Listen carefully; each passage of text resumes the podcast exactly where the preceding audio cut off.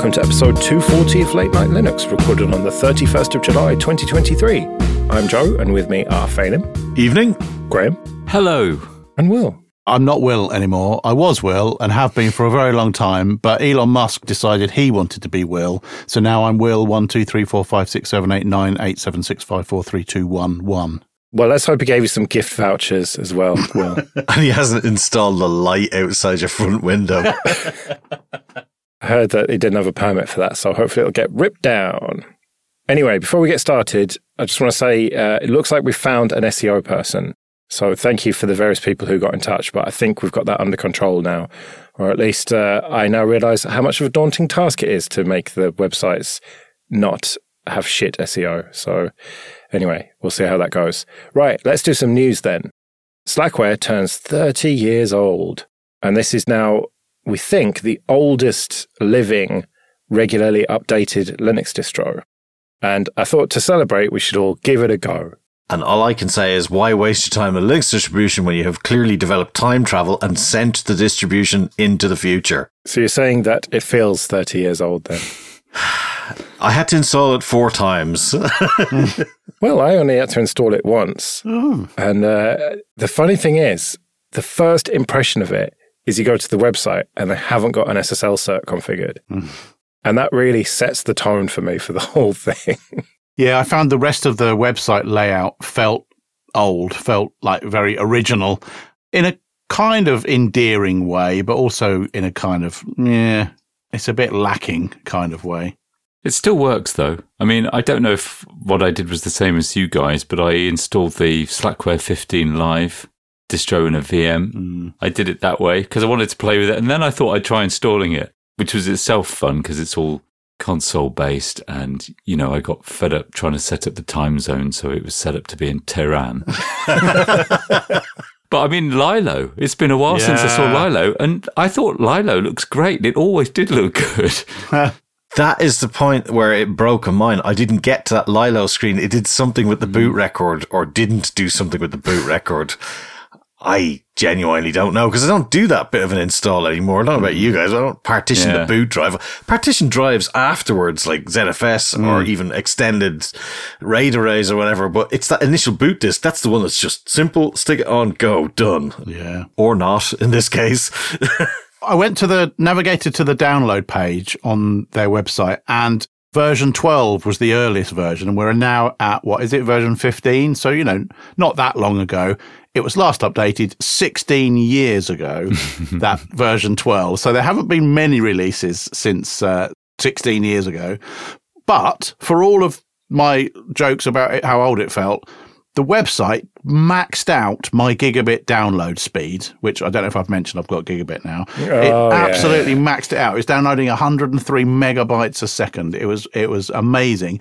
And that sense of speed continued through to sticking the virtual CD in the virtual CD drive and booting up the VM. And it was at a prompt like almost immediately. It was felt incredibly fast. But then you got to setting up the partitions and you had to do it manually, and that felt a bit clunky. But I kind of knew what I was doing, and it took me a couple of goes to get through it. But I finally got there. What I didn't see was any suggestions for minimum disk size, and so I set it to eight gig because Slackware hmm. wasn't enough. And in, in fact, it needed seventeen gig. So my hmm. first attempt filled the disk up, and then it would come up with a load of spurious errors that I just thought I assume this means the disk is full, which it was. Then once it got installed, there was a whole load of questions like. I don't know, 10 or 15 questions. I had no idea what it was asking me. There was a lot of text and I wasn't reading it. So I just next, next, nexted through it. Then, like you say, Lilo, got through that, but then it booted it and it sat at Lilo for two minutes if I hadn't have hit a button, which was unusual. Like that, most distros now kind of skip that whole what do you want to do boot menu and they're just straight in. And if you want to change it, you have to hold down a key or something like that. And then after it booted and it was all installed successfully and booted, it dropped me into a command prompt and I had to run StartX to get it going. now, I don't know if that's something that I missed during that install. Well, I missed it too then. Yeah, I didn't have the problem with the live. You didn't have to do that? No. Huh. Well, I also had to run StartX manually and I had to add my own user as well because it only Yeah. gave me a root Yeah. user. And to do updates, I had to go into the sources list and uncomment one of the uh, mirrors. Huh. I did three broken installs that wouldn't even get to that Lilo, you know, splash at the start of the, you know, select what to boot. I don't know what I did differently, but on the fourth time it worked. I I have zero idea, and I thought it was oh I'll make it bootable, the disk bootable, but no, it wasn't that because I couldn't actually figure out how to do that in the fdisk that they had. I was like, oh, does GPT even have that? I'm not sure. And uh, yeah, I, the fourth time it worked, but yeah, all those things: create your own user and do StartX. It was it was weird. And did anybody get system updates to work? I don't even know how you do them.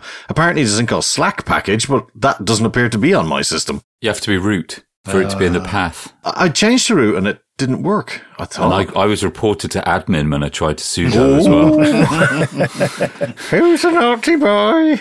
But Will mentioned the amount of space, and I was shocked as well because I created a 20 gig virtual drive and then it took up, yeah, 15 or 16. And I looked at what it was using. There was over a gig in locale. There was 1.4 gig in docs and 1.2 gig in sources, which seems weird. One thing that was up to date was the Twitter logo for the Twitter client, but all it gave me was some X server information. nice. Very good. Generally, though, I found everything worked. Like USB worked, networking worked, sound worked, the screen resolution changey thing worked. Well, that's KDE, Will, you see. Now, you're getting confused. See, that's the good part of the system. Well, hang on. During the installer, you could have either KDE or XFCE. So guess which one I went with?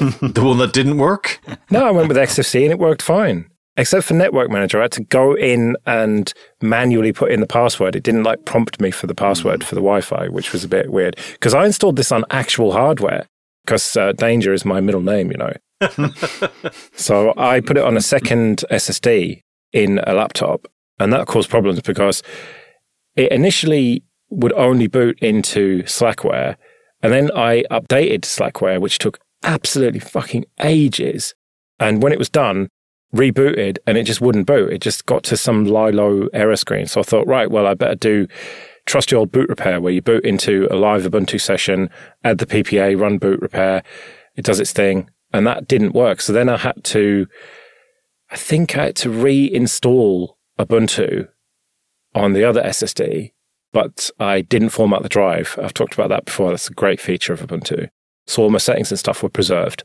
And then I could boot into Ubuntu or into Slackware. So that was a bit of a weird experience, but um, yeah, it was all just pretty fine. And I don't know, it just, for me, the takeaway is this is what Linux was probably like 20 or 30 years ago. And it made me appreciate the advances that the likes of Fedora and Ubuntu have made. No, it was far, far worse. And yeah, this is still much better than that was. But I find the Debian installers nicer to run, but maybe that's just me being used to it more. I don't know. Hmm. I was thinking the same thing because Debian's 30 year anniversary is coming up soon in a few months. And yeah, I'm thinking to myself, is Debian better than this? Am I just used to it? I hmm. don't know. Yeah, I don't it's, know It's either. hard to say. There were some weird things like I couldn't get page up and page down to work, and tabbing between fields would skip a field, which caught me out a couple of times. And also, did you have, uh, was it HP Device Manager on your desktop? Yeah. Yeah. I thought, that, God, have I bought a Dell?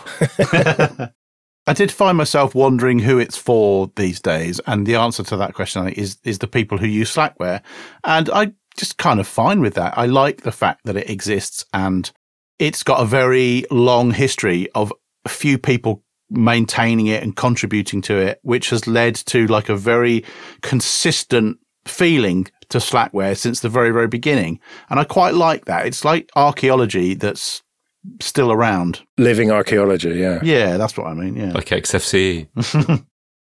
The BBC on Mastodon, experimenting with distributed and decentralized social media. So this is from the BBC Research and Development Department. And I saw Radio 4 and 5 Live were on there, and this is a six month experiment. This certainly gives legitimacy to Mastodon, doesn't it? Yeah. And what I like about it is that it helps Mastodon be that kind of experimental API that we've talked about before with people like the BBC putting content on there. It means that you can once again kind of dive into the analytics of things and track things like this without having to worry about API limits or necessarily paying for it. So I think, especially for a, you know, a public broadcaster, I think it's a really good step. And it's two fingers up at Musk, isn't it, ultimately? Yeah, let's say yes. yeah, and Zuckerberg and, and all of the centralized social media. But like I said, it's only a six month experiment, they've said, and they sort of reserve the right to shit can it. Yeah. Which will be a bit depressing. And I, I've got a funny feeling we'll be sitting here in six months talking about what went wrong with this. They may do. Um, and the BBC has a long history of experimenting and pulling things, but also of. Oh, God, he's going to say something about the sound part now. No, no, I'm not. I'm not. no, BBC Three, for example, yeah. they got rid of that, but then they brought it back. And they've been pretty good with their 4K transmissions over iPlayer if you care about such a thing. Really? I can only ever get 720p out of it. Oh, the whole of Glastonbury was UHD 4K mm. on iPlayer. Oh. It was really, really excellent mm. quality. Oh, I'm too old for the likes of that. well, I mean, in the future, this I'm sure it'll be important. They had Rick Astley on it, Joe. Don't worry, he was well old school. Mm. So I think it's good that um, a public broadcaster experiments with these kind of things. But more importantly, the fact that they yes, you you said it. It's a kind of an agnostic platform in that way that's not owned by some despotic narcissist. Not that any of the others are, but just say. Because they're very rich and they might come to get you. it is funny how Threads, the Meta one, launched and had, you know, millions of people using it. And then two weeks later, we find out that they sort of quietly admit that they've lost over half of their active users. And uh, it's funny, you don't see the media saying, oh, Threads, utter failure. It's lost half its active users like they did with Mastodon. Yeah. Okay, this episode is sponsored by HelloFresh. With HelloFresh, you get farm fresh, pre proportioned ingredients and seasonal recipes delivered right to your doorstep. HelloFresh understands that you want options when it comes to what you make for dinner, not just the same old thing all the time. That's why they offer 40 recipes to choose from every single week, so you'll never get bored and can always find something new to try. Did you know HelloFresh offers more than just delicious dinners? It's now easier than ever to skip that extra grocery store run by adding snacks, sides, and more to your weekly order. Simply shop HelloFresh Market and take your pick from a curated selection of over 100 items. My two and a half admins co hosts, Jim and Alan, tried HelloFresh, and they were impressed with the recyclable packaging and really enjoyed their meals. So support the show and go to hellofresh.com slash late night Linux 50 and use code late night Linux 50 for 50% off plus free shipping. That's hellofresh.com slash late night Linux 50 and code late night Linux 50 for 50% off plus free shipping. On to a bit of admin then. First of all, thank you everyone who supports us with PayPal and Patreon. We really do appreciate that. If you want to join those people, you can go to late nightlinux.com slash support. And remember, for various amounts on Patreon, you can get an advert-free RSS feed of either just this show or all the shows in the Late Night Linux family. And if you want to get in contact with us, you can email show at latenightlinux.com. Bit of a follow up on the LXD story. So we talked about how Canonical took that in house, and there was a bit of drama with Stéphane leaving Canonical and not wanting to sign the CLA. And now another of the LXD devs, Christian, has posted apparently, I'm not a maintainer of LXD anymore, and neither is Stéphane. So it seems from now on it's Canonical employees only. I'd like to point out that before Canonical moved LXD into Canonical's GitHub, Maintainership was completely independent of the company. If you went to work somewhere else, you were still a maintainer, as it should be with any well functioning open source software project. Well, it looks like everything's sorted itself out then, so it's all good. yeah, yeah, exactly, yeah. Now, I have seen some debate about this online saying that this is sort of standard practice for companies to take over maintainership. But then other people are saying, well, hang on, LXD was a community project. We've not seen the fork yet, but now this feels inevitable. It wasn't clear what was going to happen, and we've still not heard anything as of recording. But if we've not seen a fork by the time we record next time, I'll be very surprised. Hmm. Just the way they're talking just seems like it's inevitable, but I don't know. because they can still contribute to it, but just not as maintainers. And presumably they would need to sign the CLA in order to do that. And I don't think they would do. Yeah. Well, we'll have to keep an eye on this one. I don't think it's going to go away anytime soon. Web environment integrity, what some people are calling Google's DRM for the web. This is a proposal by some people at Google to solve a problem that I don't really see is a thing, which is to make sure that websites can verify that you are actually coming from the browser that you say you are. You're not spoofing a user agent. You're not a bot. You're not trying to cheat in games. They're just trying to put DRM on the web. And this is just a terrible, terrible proposal. I don't know whether thinly veiled really does it justice, but it's very obviously for Google to be able to make sure that there's somebody sat in front of the computer that's viewing the adverts so that they're not paying for clicks that don't really count. And in fact, in the um, article that you linked to, or uh, the, the README that you linked to, the top example of a scenario where users depend on client trust include visiting websites that are expensive to create and maintain, but they often need or want to do so without paying directly. These websites fund themselves with ads, but the advertisers can only afford to pay for humans to see the ads rather than robots.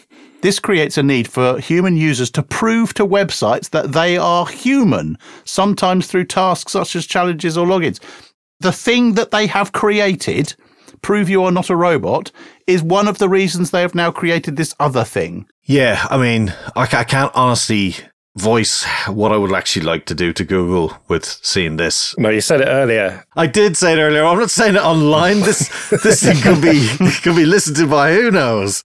But if I had a rental van, um, no. But anyway, uh, it's just it's like the absolute enshittification of the web, like the free and open web. I saw a really good point that somebody made at the weekend.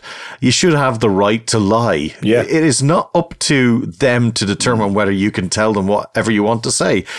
They can quite literally fuck right off if they think that they're going to have that run on my system we don't have this contract with them that we have to be there. Mm. We have to use the software they want to. It's like banking software on your phone. No, if you want me to do something, create an API, a website, and we do the standard back and forth. And if it gets robbed on my side, tough. That's my tough. That's whatever. But as long as I'm sending you the right information, that's what you fucking take. And you don't get to see whether I've got whatever you want me to have installed because it's going to lock us right out the whole system. And it, it's totally wrong as well on all sorts of levels. I mean, I know we like to give Mozilla shit on this show basically every week, but fuck, man, we really need Firefox to hang around and ideally get a lot more users because shit like this, it's just dystopian. If you can't run your own computer, it's not your computer. And we're going to get to the point where you're going to end up having to have like something like a NUC that runs all this absolute shite and remote into it because you wouldn't want it on your own machine. I completely agree. Mm. I, I, mean, did we make the point, or Will or Phelim did when we were talking about something similar with Google? It's like um, Alex and a Clockwork Orange being reprogrammed.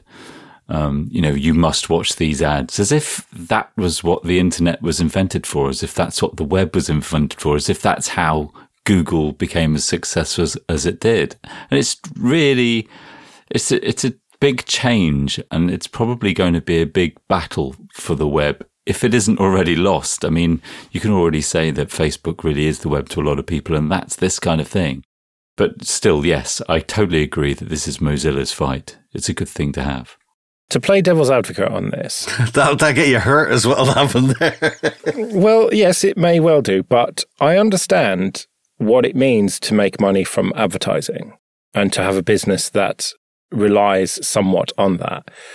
And if there was a great concern that a big chunk of the audience was bots for this show, for example, then I would have sympathy for a proposal like this, you know, something similar for podcasts that could somehow determine what was a bot and what wasn't. I mean, thankfully, it's not an issue yet for podcasts. So it's easy to kind of just say, oh, well, fuck these guys. But if your business is built on selling ads and you've got loads of bots and fraud and stuff, then you need to do something about it. And I don't think this is the solution, but it feels like they do need a solution. Yeah, but the difference there is the fact that you don't get to reach into somebody's life and determine what they are and aren't watching and how they're watching it. Imagine if you were watching TV. Yes, that thing that we used to use and somebody would come to your door to watch you watch TV to make sure you didn't leave to make a cup of tea when the ad came on. Like it's fucking outrageous. Yeah. And unfortunately, I mean, I, I agree. And I've had they help invest in content. But at the same time, if it came down to it, I'd rather not have the ads and rely on people creating content for free. I'd rather go back to that because there's so much shit on the internet because of ads. Well, yeah, I mean, you only have to look at YouTube. Don't get me started on that again. How it's because of the whole algorithm mm. and stuff that you've got these mouth agape pointing thumbnails, mm. which I just can't stand, and clickbaity titles and stuff. In a way, I don't feel like this is how selling ads should work. It should be based the, the, the number of viewers or the number of reads should be kind of arbitrary compared to the conversion rate of how many people are buying through the advertising. And that's what the real problem is. I reckon advertising online is massively ineffective. It doesn't matter whether it's bots or not. Nobody ever engages with any of it. And all of this is kind of just bullshit maneuvering to try and squeeze the advertisers out of more money. that, that said, make sure you support our sponsors, listeners. Well, we've talked about the, the open source funding problem many times, and this is kind of an extension of that. There needs to be a way in which you can pay somebody for the content or for, for whatever it is that they produce in a way which is cost effective and doesn't mean that you have to rely on adverts. We just haven't cracked that yet, despite you know minutes of trying. Well, again, support us on Patreon for an ad free feed. But that's the thing. It's like, I genuinely don't mind ads if they're within the realm of what I'm interested in. And I might find one of those products that, even though I don't need a whatever it happens to be, but because it's actually in the general area, but they're just trying to blanket across the web and make it all automatic so they don't actually have to deal with things or have a tech support people that their advertisement people could then talk back to. They're trying to do it as maximum cheap to screw over the people that want to advertise on their platform and get the most returns whilst doing the least amount of bloody work. And this is just a way to try and force that. Yeah. But again, I just have sympathy. You know, if everyone listening supported us on Patreon, then we wouldn't need to have ads. But you just can't expect people to do that. People want shit for free, generally speaking, and or literally can't afford to support everything that they want to consume. And then you get into micropayments and, oh, what about crypto? Fuck off. You know, there's no great solution for this. And as Will said, it's not exclusive to open source or not. It's just a general problem in the modern era of how do you support the creation of things generally. And people take it too far and have AI writing bullshit clickbait articles, plaster them with ads that no humans ever see, and then get another AI to just click on them and pretend to have read the articles and pretend to have seen the ads and pretend to have clicked through to the ads and all the rest of it. It's uh, once again, it's capitalism. That's the problem. it's like a recurring theme for us, isn't it? it's almost, yeah. I just I wish I had a, a, solution. I wish I had a replacement for capitalism that actually worked. One of these days, I'll come up with one. I think can't be that hard. Nihilism. Oh, what's this on Phoronix? Some of the features you will find removed from KDE Plasma 6. so, uh, they seem to be doing a gnome, Phelim. Not quite, Joe. I think that's quite the uh, incorrect characterization of the events. Getting rid of the crufty broken bits would be more like it, and uh, just doing a bit of cleanup. Spring cleaning, not so much as throwing everything out like GNOME might do. No, I think they've just decided that GNOME is the best way to develop a desktop environment. I really doubt that because uh, that would just not be true at all. Not even remotely so. It's just, yeah. Look, all these bits they're chucking out, they're all legitimate reasons. They're all unmaintained or poorly maintained or confusing. So I think that's good because that's trying to tidy up the paper cuts and stuff. Like one of the things there, there was uh, a way to change DPI and icons settings. And there's about seven ways you could do it. So yeah, they got rid of two of those. So it's a start. So you're trying to tell me that this is a happy medium between classic KDE and GNOME. So GNOME just takes away all the options, whereas KDE just has a million infinity options. It doesn't. It's just giant lies and absolute nonsense. It really isn't. Back me up, Graham. Uh, it's just not true. They have a good infrastructure that sets out how you can set up your machine the way you want to, and they don't dictate that. And all this is doing is taking away a few broken bits that were like unmaintained. So yeah, I think that's fine because you don't want people to see a broken or rusty bit on it. And I think that's totally fair. GNOME seems to have the opinion that you will use the computer the way they dictate that you'll use it, and that's it. no touchy touchy. Well, if you have to search through your settings to find what you want, then there are too many settings. Powerful systems need lots of choice. Simple by default, powerful when needed. Is that the tagline? That's exactly KDE. Yes. Yeah. Thank you. Right, well, we better get out of here then. We'll be back next week with some discoveries and who knows what else. But until then, I've been Joe. I've been Phelim. I've been Graham. And I've been Will. See you later.